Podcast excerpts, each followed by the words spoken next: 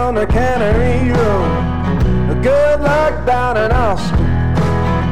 If it was easy, everybody would do it. It's all just. Hey there, howdy. Thanks for tuning in to another edition of the program, and thank you for telling a friend that you hang out on the other side of Texas. I'm your host, Jay West Texas Leeson, taking you home on a Tuesday afternoon or wherever you might be listening to this on the internet or otherwise. We appreciate you tuning in. You're why we are here, broadcasting from the studios where Buddy Holly became famous, where we just keep on raving on right here. And uh, these studios are the Racer Car Wash Studios. Racer Car Wash voted Lubbock's best wash for five years running. Stop into one of five convenient locations across Hub City for the best wash around, guaranteed.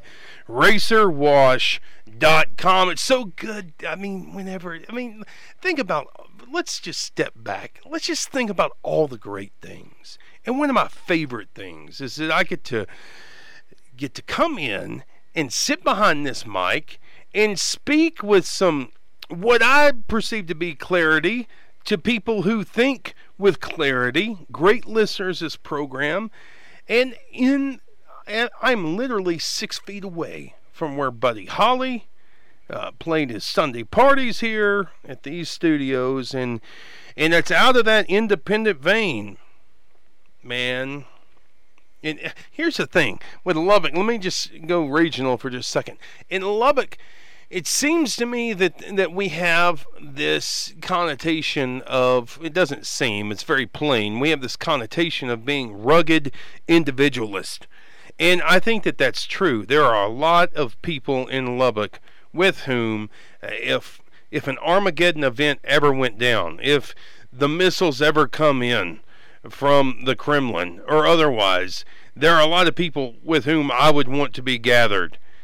And because they're survivalists, they're going to get it done. And I think that that's in our DNA. But at the same time, there is a streak in Lubbock of independence that that I think is pretty legendary. And I don't understand. Lots of times I see people voting and thinking like sheeple. And best assessed in in the voting. And I hope that uh, this program and these studios are a place you can come to and say, let's think about things in a different way, or maybe throw some nuance out there in an age that doesn't appreciate any sort of nu- nuance because we've all gone to our hyper partisan extremes. Uh, before I, I, have some more to say about that, but let me set up the program for you. We have today uh, a good Tuesday drive home for you. Mike Newton, you know him as the Cowboy Chef. Mike Newton from Master Chef. Uh, we ran into each other. We'll tell the story here in a little bit. Ran into each other in Marfa. Kept up with one another, and I think it'd be fun for us to listen to Mike Newton, good Texan, talk about his experience of national and international fame, things that he learned, uh, good and bad, and then get into a little uh, just to make things interesting.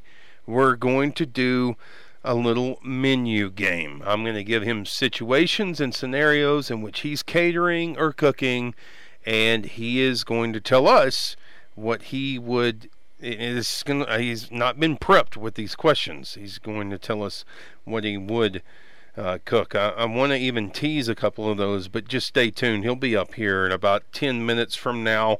And then news out of Stamford, Texas, that the healthcare system uh, Stamford Healthcare System announced hospital care and ER room services will be discontinued. A new story in Stamford, not a new story in Texas.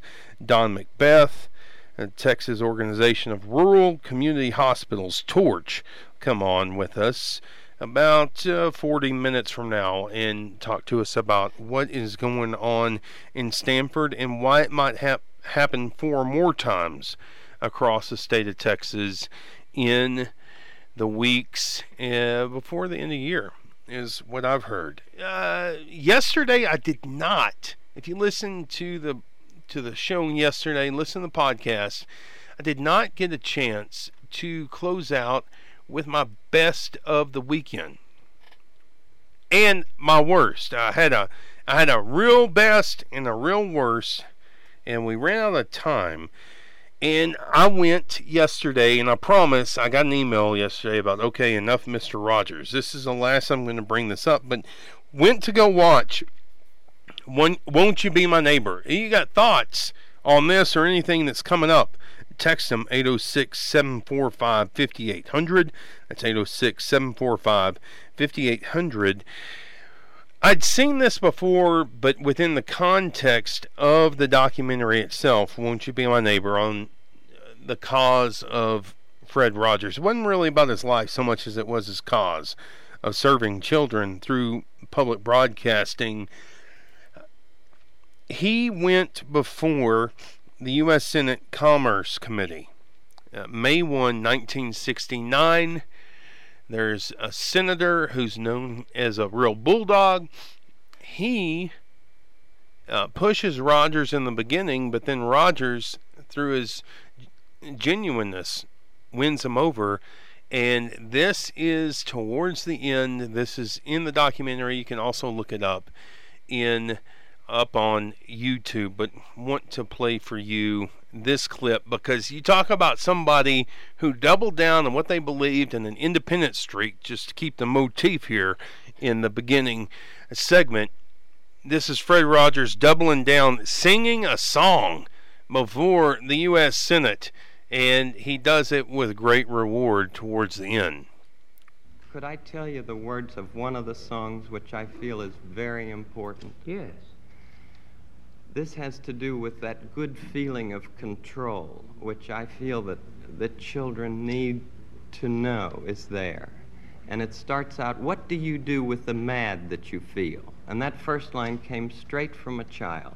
I work with children, do, doing puppets in, in very personal communication with small groups.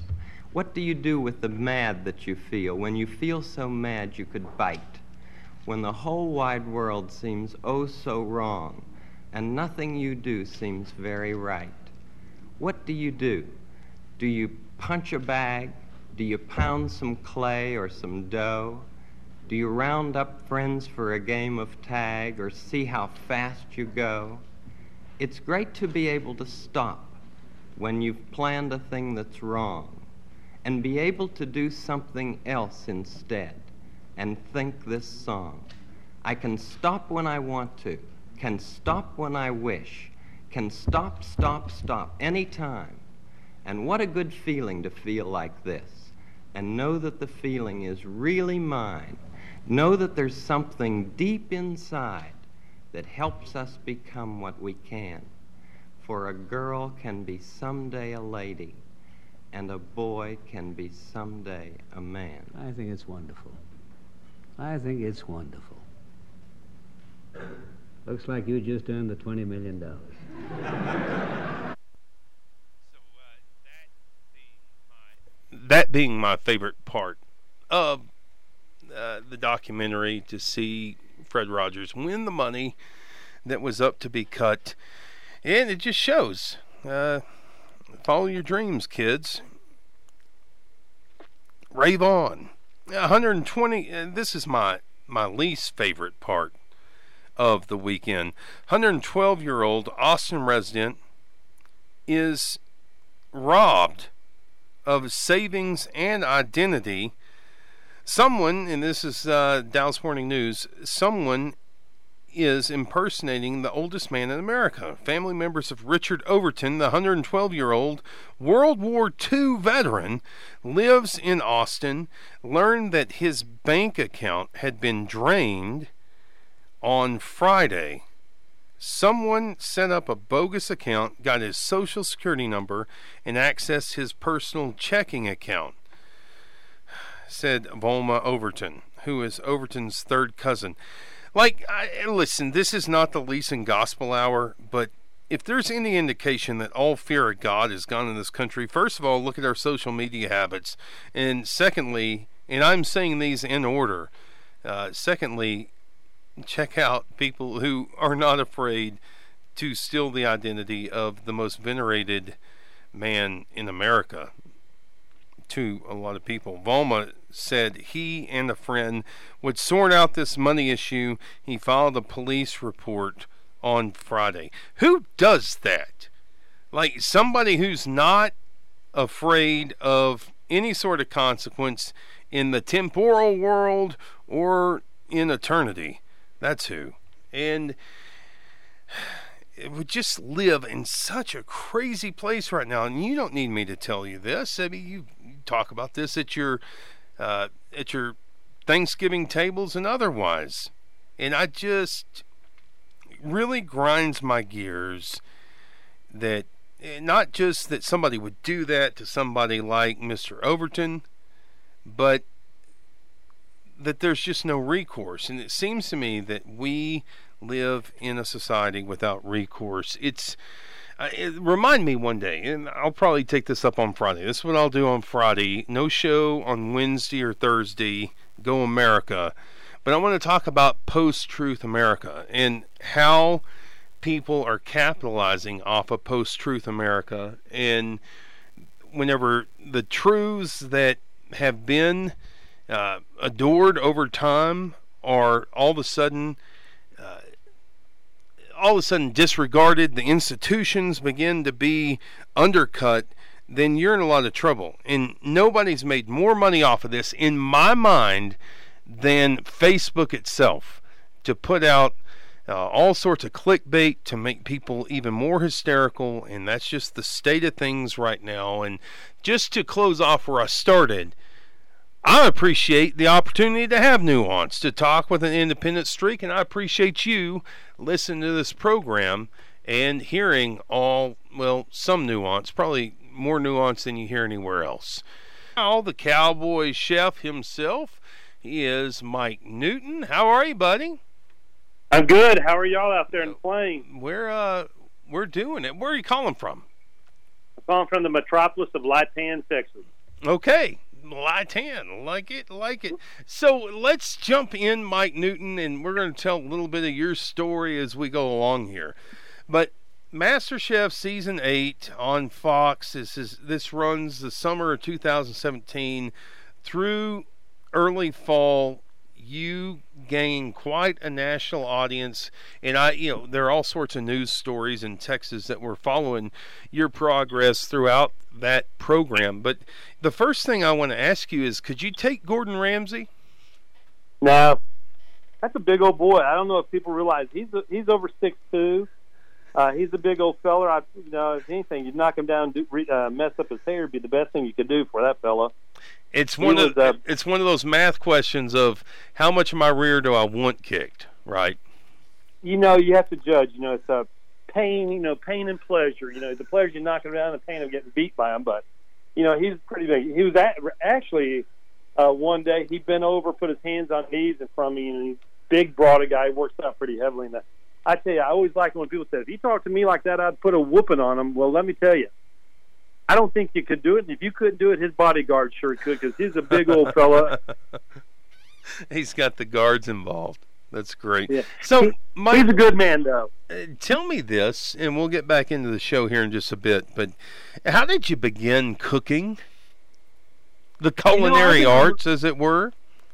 Well, you know, I'm, I'm an old guy, and uh, I, I started on my own at a very young age. How old 16, are you? I'm 55 years old. Okay. And uh, at 16 years old, I started out on my own. Um, my family, I grew up in the Metroplex of Dallas Fort Worth. Uh, my family lived in Irving, but we had a farm in South Irving. Uh, I know people don't understand that, but there was. And I moved out there, and at that point, I pretty much started cooking at that point. You know, we just didn't have what everybody does now. We didn't have the internet. You know, you started out by three ways. You had PBS with, you know, the Galloping Gourmet, Julia Child, mm-hmm. Justin Wilson or then you went and got a library card, or you worked in a restaurant. And so I started cooking. There were a lot of trials and errors, but you know I had to cook for myself. Didn't have a lot. I had to start making it on my own. And then in my uh, early late teens, early twenties, I moved to Paris, Texas. I was running a ranch up there and uh, single guy, so I made nine hundred dollars a month, so I had to start cooking there. and You had to cook on your own. So at Christmas time, my first year up there, my father sent me three cookbooks. Still got them to this day. One was the Texas Hill Country Cookbook, and that was uh, Texas the Beautiful Cookbook, I think is what it was, and then Julia Child. And uh, I Wow. dog eared the I dog eared the corners out of those, and you know, and there's a lot of again a lot of trials and errors, but you know, I've always kind of I found cooking to be kind of my mental time. You know, you can watch a little television, but I like cooking. Uh, if you saw my body, you could see I didn't get to eat, get this way eating salad. So I've enjoyed cooking, and so I really got into it. And as I grew older, um, I was a bachelor till I was 37 years old. So I always cooked, and I always found out that uh, I didn't have a lot of money going along. So it was a lot cheaper for us to cook for a date. You know, uh, go out and cook for a date, rent a movie from Blockbuster, and save myself the money of going out on a date. And if, if that didn't work out, I could be out with my bella, uh, my buddies at the bar having a couple long necks later. You know, if it didn't work out. So I've always been into cooking. I've always enjoyed it. It's always been a passion of mine, to be quite honest. Yeah, that's really interesting. Speaking with Mike Newton here on the program, Cowboy Chef. Um, it is at Cowboy Chef Mike on Twitter, correct?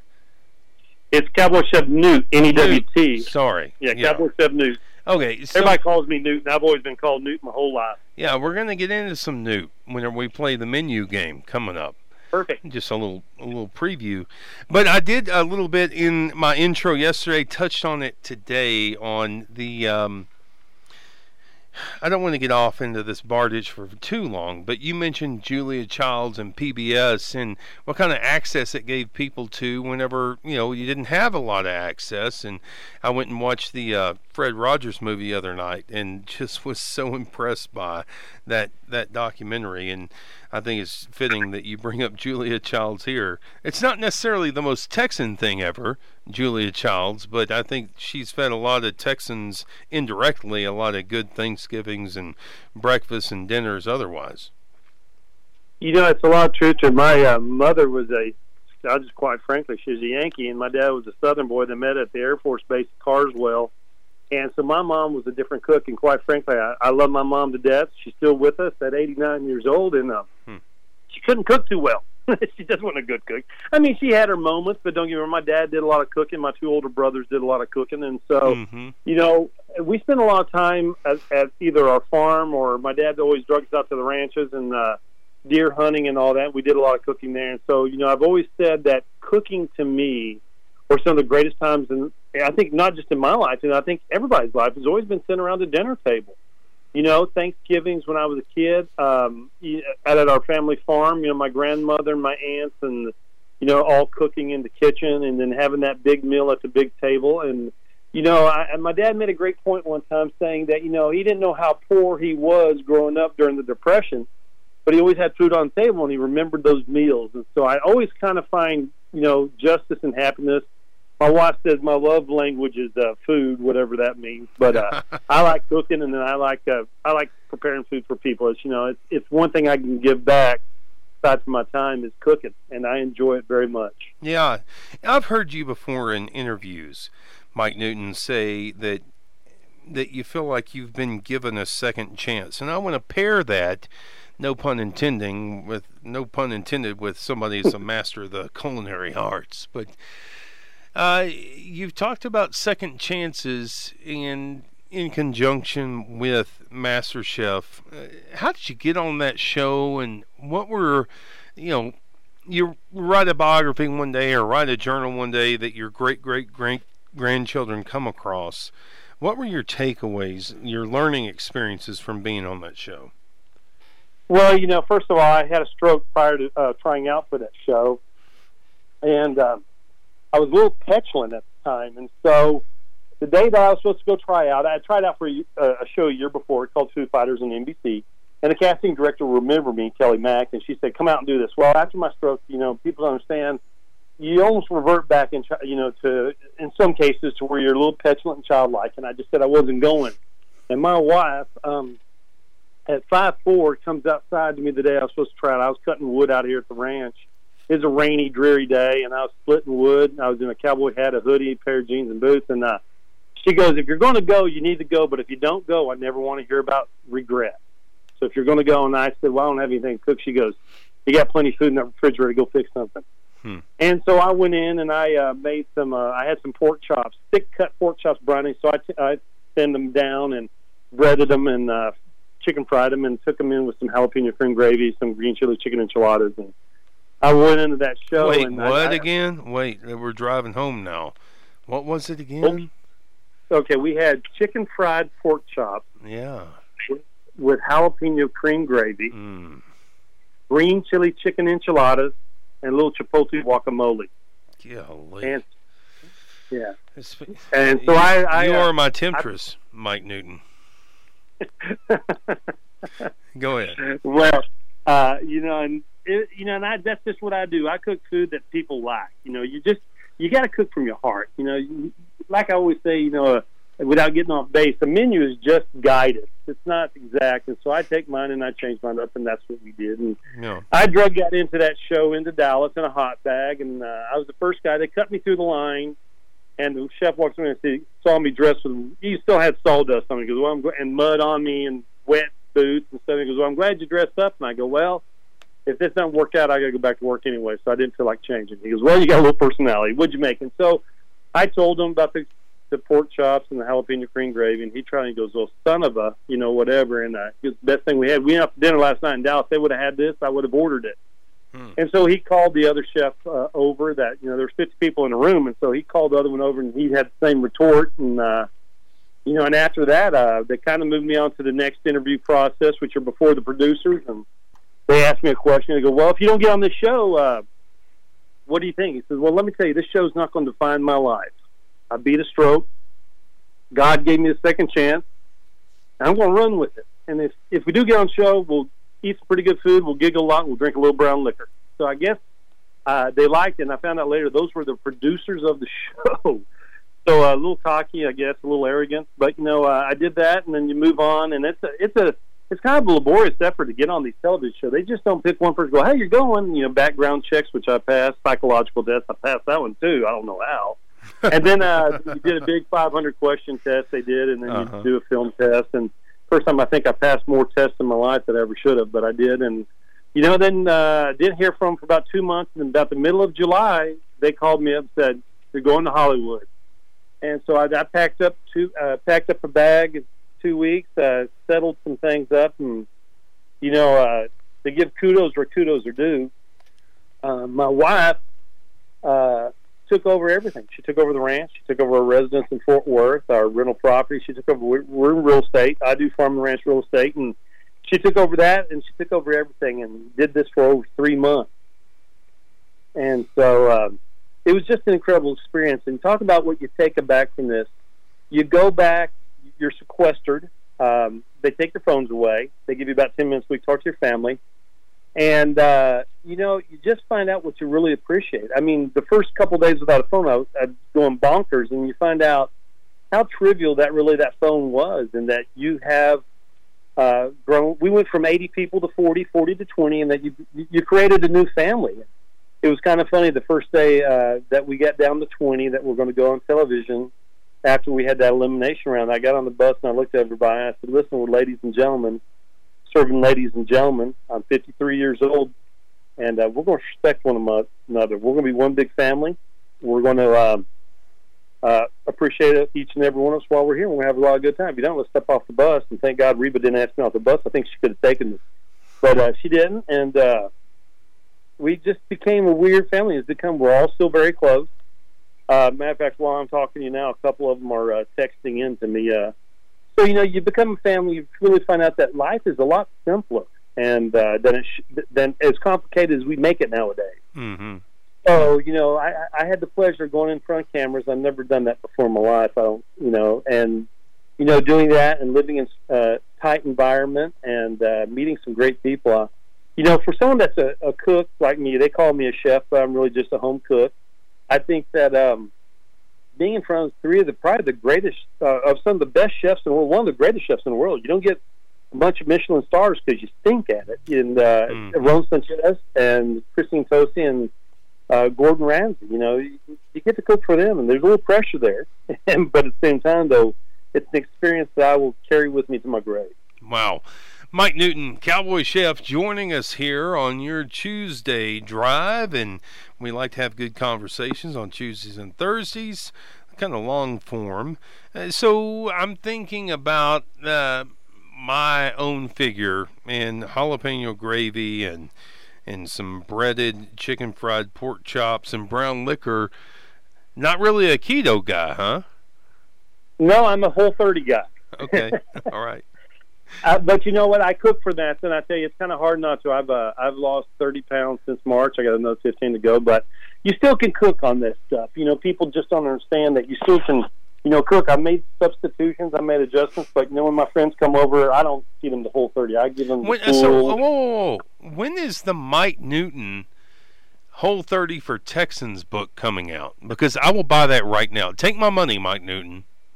well, you keep that in mind. There's there's going to be one that's. Uh, I was going to call it the keto cowboy, but I think we're going to call it, you know, the healthy cowboy food, and you can do it. You know, No, just call time. it Keto Cowboy. That's so much cooler. Okay, we're going to call it the keto, keto cowboy cookbook, and Okay. uh, we got to be careful how we uh, the uh, proper consonants, and we may get in trouble. But Yeah. we'll. Uh, but we are going to do that, and I'm going to do one about Texan food, and we'll see if they sell. And yeah. you know, I'm sure they're going to do well, and we're going to plug them, and you know, I'll send you my first copy. All I'll give you the first copy, first edition, Wow. Jay. You're going to get it. Flattered. Flattered here. On the other side of Texas with Mike Newton moving on. Um, I think that we all have these moments in life where uh, things do not go the way that we think that they'll go. MasterChef season eight, I believe it's referred to as Jargate. Yeah, you're, you're you're preparing a meal and as I understand you're on Cher's balcony in Las Vegas 2 a.m. which is uh, approximately 7 p.m. everywhere else in the world except for Vegas and you cannot get a caviar jar open is this related to the stroke that you mentioned too You know, I, I hate to admit it, but uh, a lot of it was uh, related to that. Um, I just don't have a lot at that time. I, I've gained some strength, but I didn't have a lot of strength in the left side of my body. Um, my face uh, uh, is still somewhat paralyzed on the left side. It's, it's very numb. My Your fingers on the left side are very numb. Yeah, okay all right we hide it well. Um, we hide it very well uh, with my beard, which actually we're, there's no beard right now, but you know I, I did. But at the same time, you know. Uh, I've had so many people tell me how to open that jar. I tried to pry it off with a knife and all that, and got down to the end of it, and, and just didn't get it off in time. But I put a whooping on that jar, and it put a whooping on me. But you know, I I uh, I got sent home by a jar of fish eggs, and uh, I call it caviar. Jargate. 2000 Ja- Jargate 2017. But there you know, uh, like if you're going to kick, get kicked off that show, there's no place better than to get kicked off in Vegas on Cher's patio in Caesar's Palace at two o'clock in the morning. yeah Send me home. well you know, I didn't get kicked off on the beach. But it- didn't get caught. you had to complete the dish, and you couldn't get it open, uh, extenuating circumstances, and and that's how that went down. So tell me, tell me what's going down now, Mike Newton. Well, you know, I'm doing a lot of private dinners. Uh, we don't, we're not, we don't have our eyesight on a restaurant per se. time out, time out, time out. I want to talk about all the enterprise that's coming from this, how you're capitalizing on it. But you and I met. Here's this, here's the backstory. We're in Marfa. We're on a father-daughter camp out, and you and I are what? What hotel was that? We met. Uh, the uh, the the El Paisano. Yeah, the El Paisano. And we had gone in and asked, uh, can we let the girls swim? Because the swimming hole up the road was closed all of a sudden. And so we wanted to let the girls swim. At that time, the other fathers were coming in. I believe this was a Friday when we met. And, uh, and, and we asked, how can, how can we swim? And they said, "Well, or do you have a room?" And we said, "Well, we could." And the guy looked at us, and I don't want to get anybody at the El Paisano in trouble. He said, "Listen, the last time somebody wanted to come in and swim with a group, all it all it took was a bottle of Jim Beam and something else I can't mention on air." And so we went and rounded up the necessary goods, and the girls went and swam, and then we're walking through the parking lot, and there's Cowboy Chef truck We're like, where is he? Where is he? And he walks in, and Mike Newton walks in, and I look at everybody. I'm like, I look at all my buddies. I'm like, this is him. This is him. And you started to make a beeline. But I'm bringing that up because uh, you were going to an event that you weren't cooking at, which is, I, th- I think, like a director being invited to a movie he didn't do. Right. It was my uh, cousin's uh, wedding, uh, uh, my second cousin's wedding, and uh, it's the first time that I've been with really a big part of my family uh, since my stroke and in quite a while. And so we all met in Marfa, Texas. You know, uh, they got married, and uh, I got to see my cousin Ashley in Brooklyn from Brooklyn. New- Well, he lives in Brooklyn. He's from Texas, and he was in town. And so we, uh, I love, I just love that Alpine Marfa area. Matter of fact, I may be there again next week. Uh, my wife we're going to take a little trip around Texas. I think we're going back to Marfa. But yeah, we walk in and met you guys, and you know it's always a pleasure. For me, it's kind of weird. Um, you know, people recognize me. Uh, uh, someone says I'm narcissistic. I, it's okay. I, I am what I am. But I, I, I, it's really kind of odd. And you and I kind of hit it off right off the bat. You know, and the guys you're with, what pleasure. You know, and it speaks a lot. Father and daughters camp out No. and uh, that, that speaks volumes right there. And just to come in meet people, and I've, I've met so many incredible people after this, and ran to y'all Marfa, and we struck up a conversation. Uh, I think we may even had adult beverage at that time. I'm not sure, Yeah, but um, I think it had something to do with Tito's and Topo Chico in a lime. But go ahead. it, it, I think it did. And then uh, we had a good conversation, and you know, and uh, I went to that wedding and came back, and I will tell you, if I if I had the money and open up a restaurant in Marfa, I think I could crush it. To be honest, uh, All right. Uh, Well, I'd like so- it, but I don't think I convinced my wife to move there. That's the only thing. Too far from the grandbaby. Okay, that's fair enough for grandparents. Mike Newton, Cowboy Chef, continuing on with us here. Uh, so you got a book that's coming out. What else you got going on? Well, uh, we're also uh, we're looking at um, well, we're doing a lot of private charity work right now. We've uh, my goal was to raise uh, the beginning was hundred thousand dollars for local charities. We've surpassed that. Uh, we've taken our mark to a half a million. We're just a little over three hundred fifty thousand dollars for charities local, for many different charities, just not the area food banks. We've done it for the food uh, banks. We've done it for child diabetes. We've done it for the Optimist Group.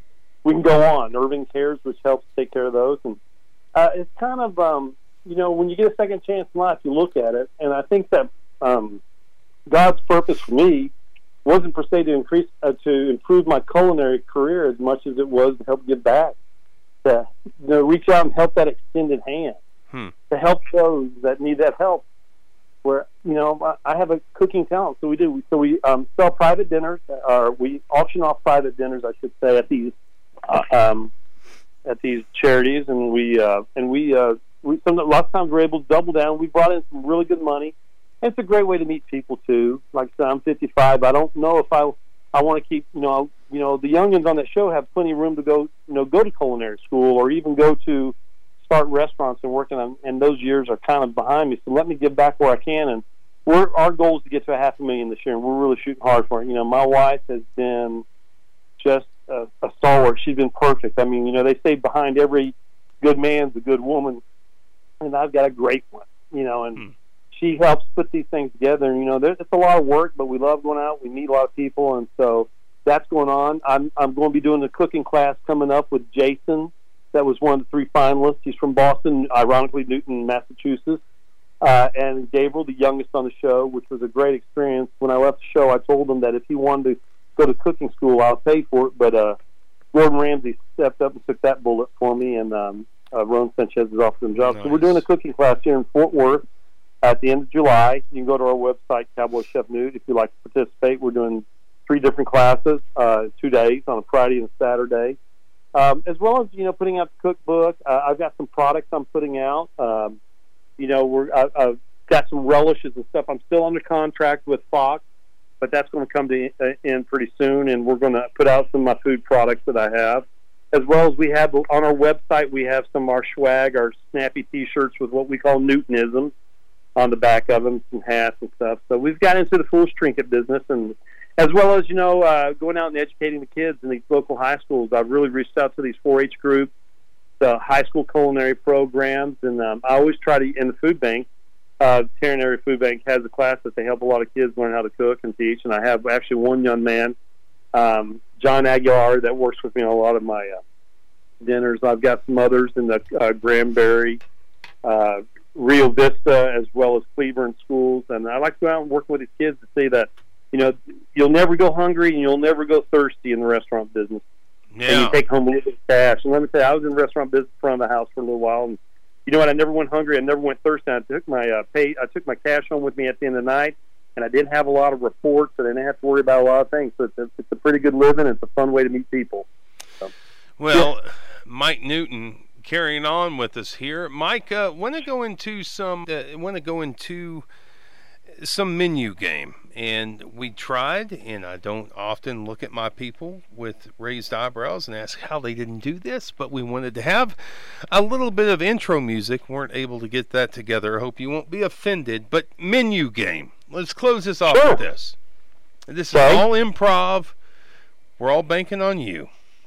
Okay, Cowboy Chef. Okay. let's let her rip. Best meals for the following scenarios. Got about three minutes left in the segment.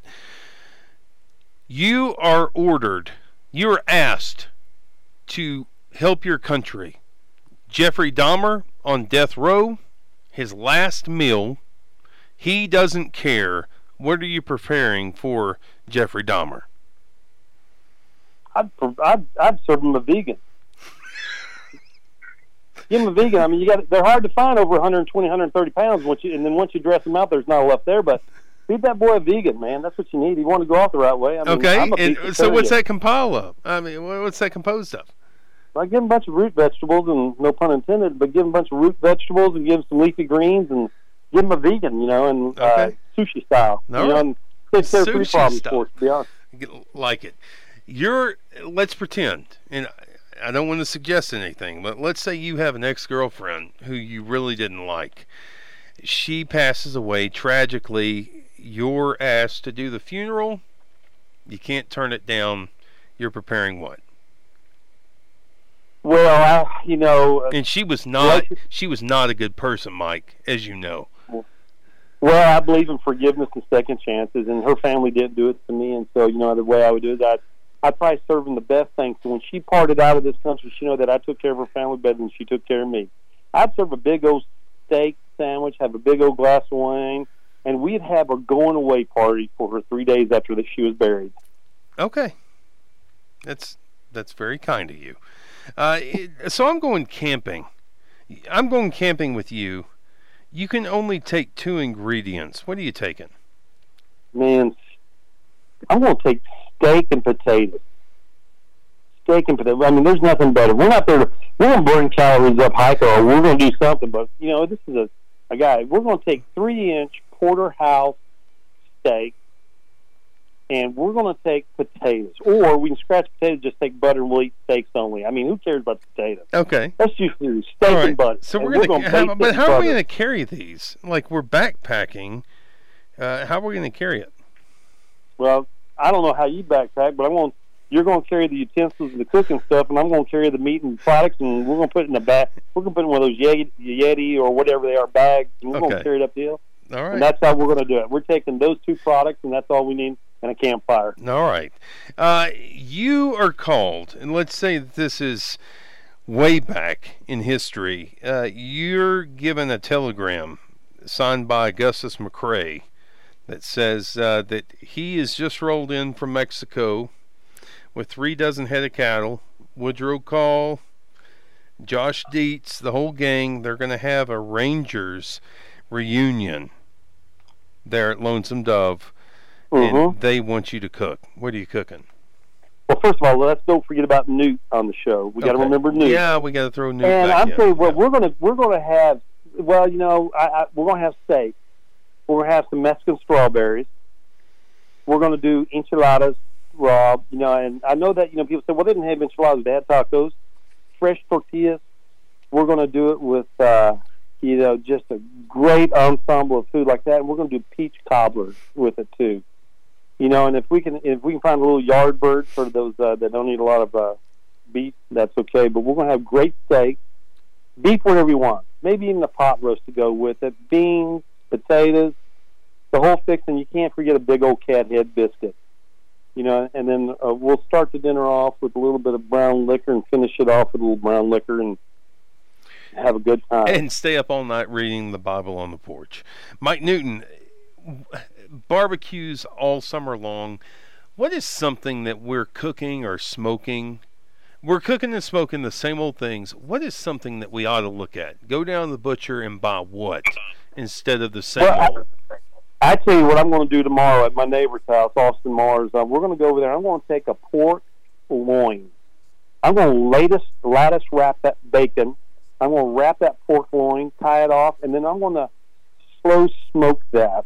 And then we're going to finish it off later with a chipotle raspberry sauce, Mm. or and or a sweet tangy barbecue sauce I'm making. Not my honey chipotle barbecue sauce. It's a sweet tangy barbecue sauce. I think you should look at pork loins.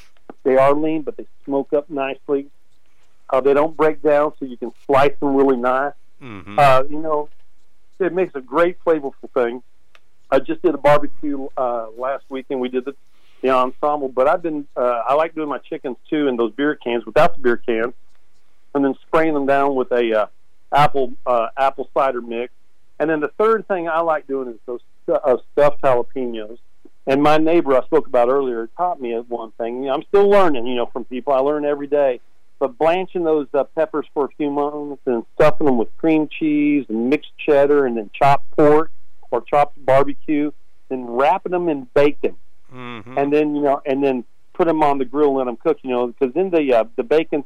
And when I do my bacon, I uh, something I learned was pretty great at that. I fry my bacon in a little bit of oil first, get it about three quarters done, then wrap your your uh, Hmm. jalapeno poppers, put them on the grill, put them on the smoker, and then towards the end of it, I douse them or I, I, I brush on a little bit of honey chipotle barbecue sauce. And we enjoy those. That's a great starter before or after midnight snack. Uh, and they always are well received. They're you know great finger food, as the French say, the Wow. moose bouche. But um, I, it, that's things I think you should look at when you're doing your barbecue. Change it up. Throw anything out there. My kids call it Texas sushi. Mike, Mike Newton, the last one here. President Trump calls you, says, uh, "Listen, we're going to have Vladdy down, Vladimir Putin for a state dinner. Wants you to cook. What are you serving?" Man, I go back to my tried true, a big old bone-in, uh, bone-in cowboy ribeye. I want that thing about two inches thick, and we're going to not do it traditional style on grill. We're going to put it in a French. We're going to put a big old cast iron skillet, and we're going to sear it on each side for about two to three minutes, as well as about a minute on the sides of the steak. And then we're going to dump in a big old sti- uh, half stick of butter for each steak, with uh, a couple of cloves of garlic and rosemary, and we're going to slow baste it for about two minutes on each side. We're going to pull them off. Oh man! We're going to set them on the side can't while wait we're to doing listen that. to this audio. Go ahead. Uh. I, I like it. And then we're going to serve him some uh, some of our own soup. We'll do a ha- cream of jalapeno soup to start off with. We'll do a Southwest Caesar salad for your second course, Uh huh. and then we're going to do a steak, and then we're going to serve him some uh, bread pudding with a with a uh, bourbon uh, cream sauce to go with that bread pudding, and we're going to finish up with a good old cup of hot Texas. I mean, a good old cup of coffee with a shot of TX on the side. And if you don't like that, go on back and eat your bad borscht and your bland uh, Russian food. cowboychefnewt.com at cowboychefnewt on Twitter. Hope whenever things progress, you'll come back on and check in with us here, Mike Newton. I'd love to. You check in with me anytime. Also, you come down to Fort Worth. You stop in Lifetown, and we'll put you up for a night. We'll we'll feed you. We can cook a little bit around here. We'll give you some great sights. Uh, let you hang out at the ranch, and you know, give you a quick tour of the area around here. And would love to have you, Jay, or anyone else. And if I'm up in the Lubbock area, I'd love to stop by and see you, take Yeah. you out for a little appetizer, and Come on by. And uh, we look forward to. tell it. Miss Newton that we're glad that we stopped. She stopped you from being petulant and made you go get on television. Mike Newton, ladies and buddy. gentlemen, appreciate you, buddy. Appreciate the time. Thank you so much, and keep an eye at cowboychefnewton.com. We will. We will. Mike Newton, ladies and gentlemen. Don McBeath, the former Lubbock County judge, who now helps uh, with Texas Organization of Rural and Community Hospitals, Torch. You can find them TorchNet. Uh, there on Twitter. Uh, he wants to talk to us. I'll read you the story first. And it is uh, Stamford Healthcare System announced that the hospital care ER room services discontinued. This from the Abilene Reporter News. Stamford Health Care System announced plans to discontinue all these things and uh, released a statement on Monday citing a decline in patient numbers and an inability to meet Medicare requirements. The closures will cost 54 jobs in the community. The system in June announced the closing of its regional services department, a change that resulted in the layoff of 29 employees. Rick DeFore, the chief's uh, the hospital's chief executive officer, said in a statement, "While it is an end of an era for inpatient services at Stamford Memorial Hospital, it is our plan to continue to offer the maximum sustainable level of healthcare services possible as we make this transition. I've spoken with people in Stamford. They're staggered by this to help us make sense of this, and I teased it earlier in the program. Uh, Don McBeath with Torch joining us now. Uh, I still want to call you Judge McBeath. I think I still will. Well, uh, the title follows me sometimes, and I have some other names, but we can't use those on the radio. FCC being what it is, I signed that in part of the contract on this program. But Stamford's not alone here. It, uh, I've heard, you know, maybe half a dozen hospital, rural hospitals be lost before just the end of this year. Well, it, there's a it's a pretty tough time for rural hospitals uh, in Texas and, and across the country, and we've talked about this before. We've had now with Stamford that makes uh, 19 Texas rural hospitals that have closed in the last five and a half years. And uh, there's, you know, every closure is different.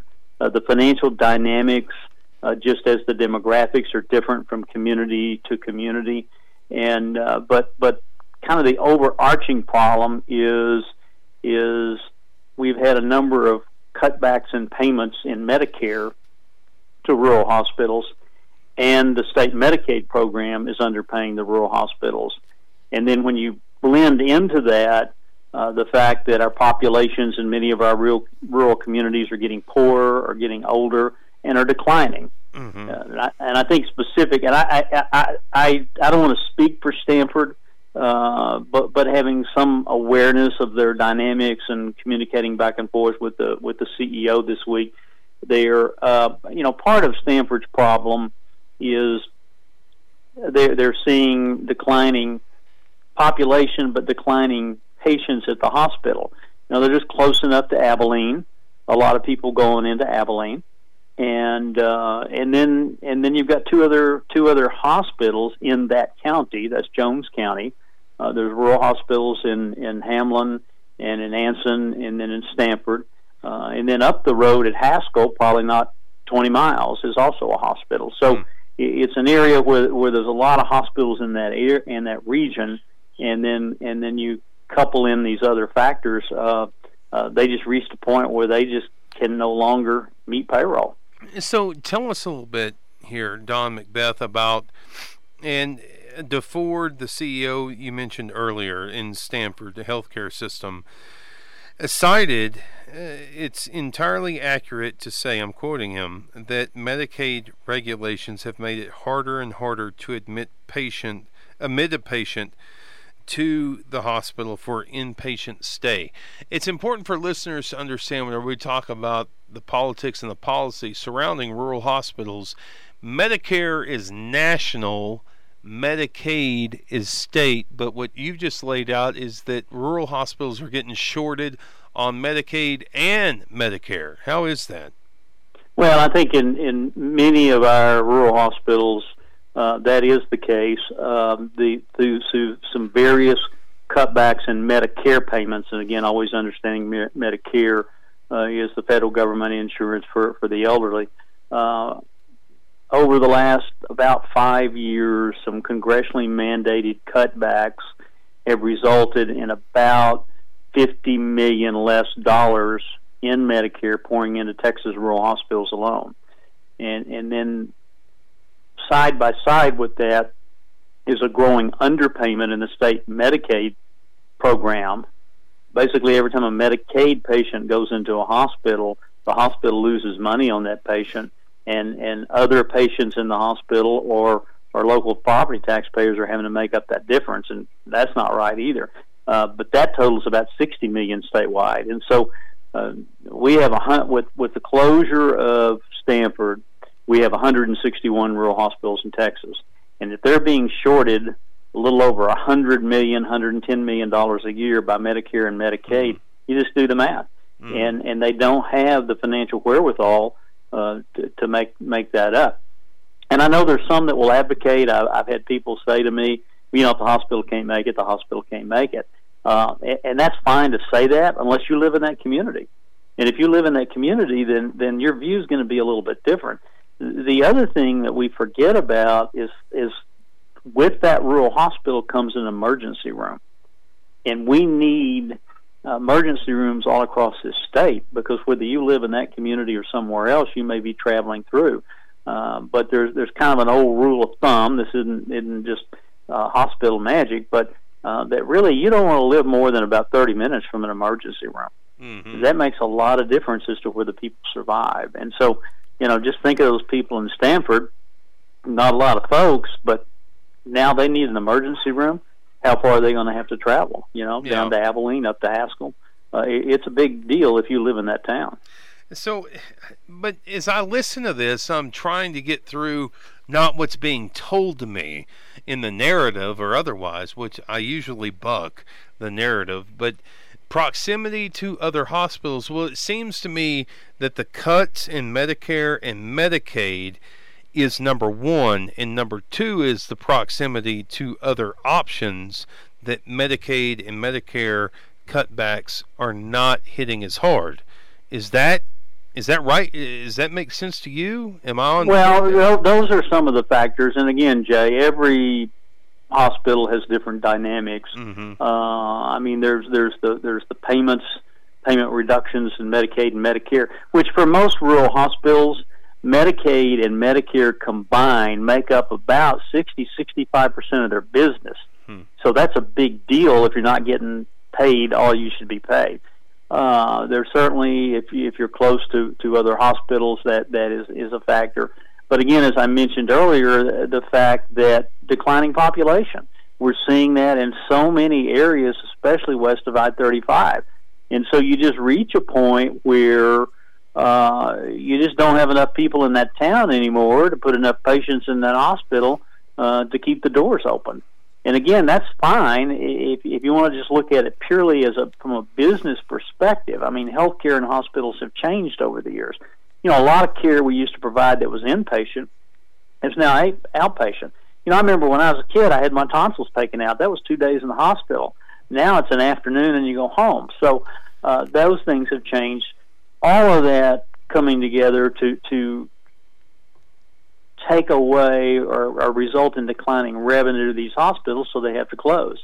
And again, I think the public policy issue uh, that, that we, we talk about with the Texas legislature and we talk about with Congress is well, if these hospitals are closing up, so there's more miles between them, that's more miles between emergency rooms.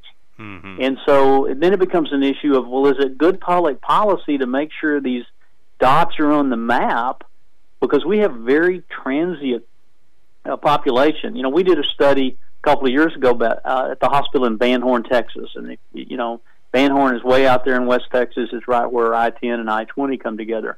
What we found is that that over a third of the people that went into the emergency room in Van Horn didn't even live near there. In fact, like 15% mm. of them lived in other states. Yeah. So well, can you imagine what would have happened if that hospital was not there? But it and it's people in the county, the county taxpayers, they're absorbing that, and that did to bring it back to Lubbock. And you and I have talked about this, but I think it's important to recite for, or to at least repeat to listeners, that you've got UMC and you've got Covenant in Lubbock, UMC being the county hospital, and Covenant going out and trying to put up clinics in rural communities to offset losses that they're absorbing because people are driving into Lubbock six days into the flu or pneumonia, and their cost model is just not built for that. So, you know, I'm back to Pete Laney saying, you know, there are no cattle guard gates around the, the county, whatever county it might be. Uh, that's that's exactly right, and that is an issue that I think when you talk, if you talk to the folks at University Medical Center, you talk to to the people uh, at, at Covenant, you talk to the people at Hendrick or Abilene Regional and Abilene, they're going to tell you we don't want some of these people from from the, the rural communities, and the reason they don't want them is one, they don't really have room for them uh, because they're full every day, physically so, so, or fiduciary. Yeah, and and then and then the other issue is, um, and, and and this this you know gets a little bit complicated, and I'm oversimplifying, but but just the type of services that a covenant and a UMC needs to provide, they need to provide more profitable type care to keep their doors open because it's a much more expensive operation. Mm-hmm. And and when you're dealing with with older people that may have pneumonia, they really don't want their bed space tied up with those types of patients who can just as well be taken care of in a Levelland or, or a brownfield or whatever. So yeah, I mean, in terms of the overall healthcare system, I'm not just trying to toe the line, but it could have been prevented earlier with access to care. Yeah, no question about it. And again, just the, the, the dynamics of the type of care you provide based on on the demographics of, of the community. Mm-hmm. You know, the issue in Stamford uh, probably, I mean, we've known for a long time that that hospital has been struggling. Uh, that's just changing of the time. You know, in the 1960s, Texas had over 300 rural hospitals. Over 300 rural hospitals. We're now down to 161. Hmm. Where did those go? Well, obviously, as the cost has gone up to operate a hospital, much of that cost driven by state and federal regulations, those hospitals no longer have the revenue to to keep the doors open. So so that's those those lines have crossed, and, and we've seen a lot of closures, um, and and they come in waves. You know, as I said earlier, the latest round is one that really only Congress and legislature can fix by by fixing these Medicare and Medicaid payments. But in the case of Stamford, I'm not sure that would have made that much difference. Uh, it gets very very complicated. There's a lot of on rural hospitals, the way Medicare pays these rural hospitals depends on the type of classification and designation that the hospital may qualify under the Medicare system. Stamford did not qualify for some of those. So the hospital in Stamford, just to give you an example, the hospital in Stamford, for the most part, was being paid less by Medicare than the hospital in Snyder and, for the same services. So there's some inequities there too, and and it and it poses a challenge. Hmm. Former Lubbock County Judge Judge Don McBeath, I'm never going to get away from it, uh, with Texas Organization Rural and Community Hospitals, Torch, and Torch.net. They're on Twitter for you to follow along. I want to ask you this question. It wasn't Torch.net, it was Torch.net on Twitter. I see some Northeast, I believe it was Massachusetts, that expanded Medicaid, Medicare expansion. Uh, they expanded those with work requirements. And there's been a long conversation about expanding Medicaid in Texas, but how do you do it? What kind of strings does it come with?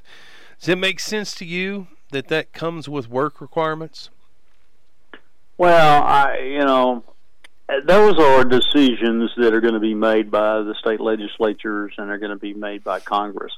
Um, I think the problem, the, the, the, the overall concept of the work requirements is is is not not a bad concept. Okay, I think the problem that where it gets a little murky is you got to look at Texas.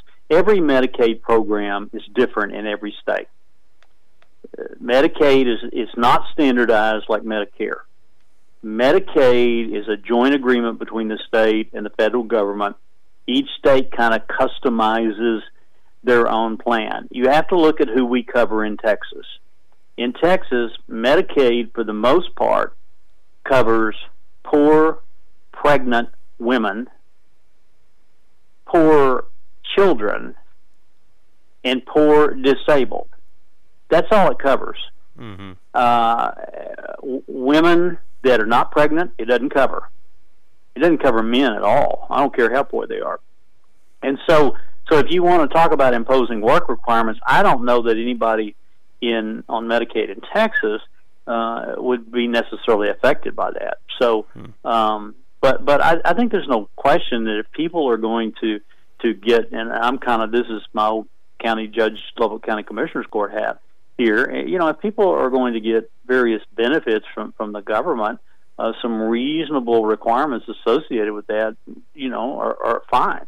Uh, the key that they be reasonable. Yeah.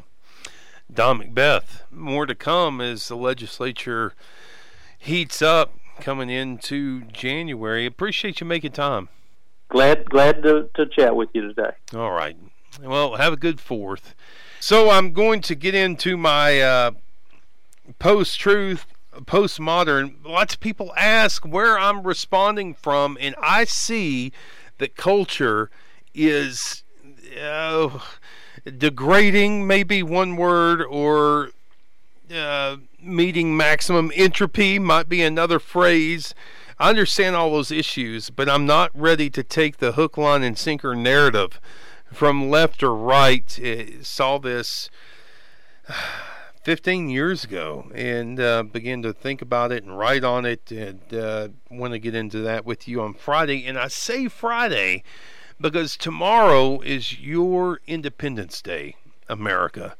And I hope that you enjoy it. I'm going to enjoy it with my kiddos as well and take some time there on Thursday. We will be back with you on Friday right here.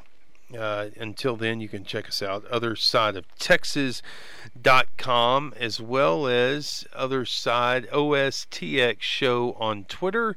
And you can also go to our Facebook page, Other Side of Texas. I've been trying to put some stuff out, and Facebook's really been coming down on me really getting down on me, man. And uh, I don't really appreciate it, but um, hopefully they'll let us back in the game. It's not that we're in jail, it's that they came down on the Russian bots.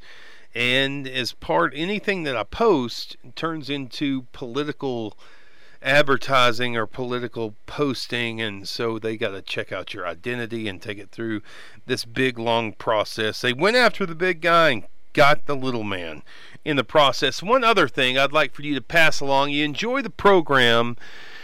We have advertisers. We're bringing some on uh, next in the next couple of weeks, and we're looking for marketing people. We're hiring. If you have people who have some marketing experience, uh, shoot them my way. J A Y at othersideoftexas.com. That's J A Y at othersideoftexas.com. Just have them send me a note, maybe a short resume. We'll have a conversation and see if they can get some of uh, some more great sponsors here on the program. I don't have time. I, I got a real job. And I really enjoy doing this kind of as a public service and some vacation money. And uh, I really, really enjoy that my time with you and correspondence with you. Uh, marketing folks, uh, shoot me an email. We're going to go home. I got to get home. Got an above average dinner and a great family waiting for me. We'll see you here in a couple of days after we celebrate America. Boom, boom, bang, bang. Be careful. And uh, if you aren't careful, at least take a YouTube video of it. We'll see you next time right here on the other side of Texas. Johnny can't drink cause Johnny ain't 21. Yeah, but he's 18 and he's pretty handy with a gun.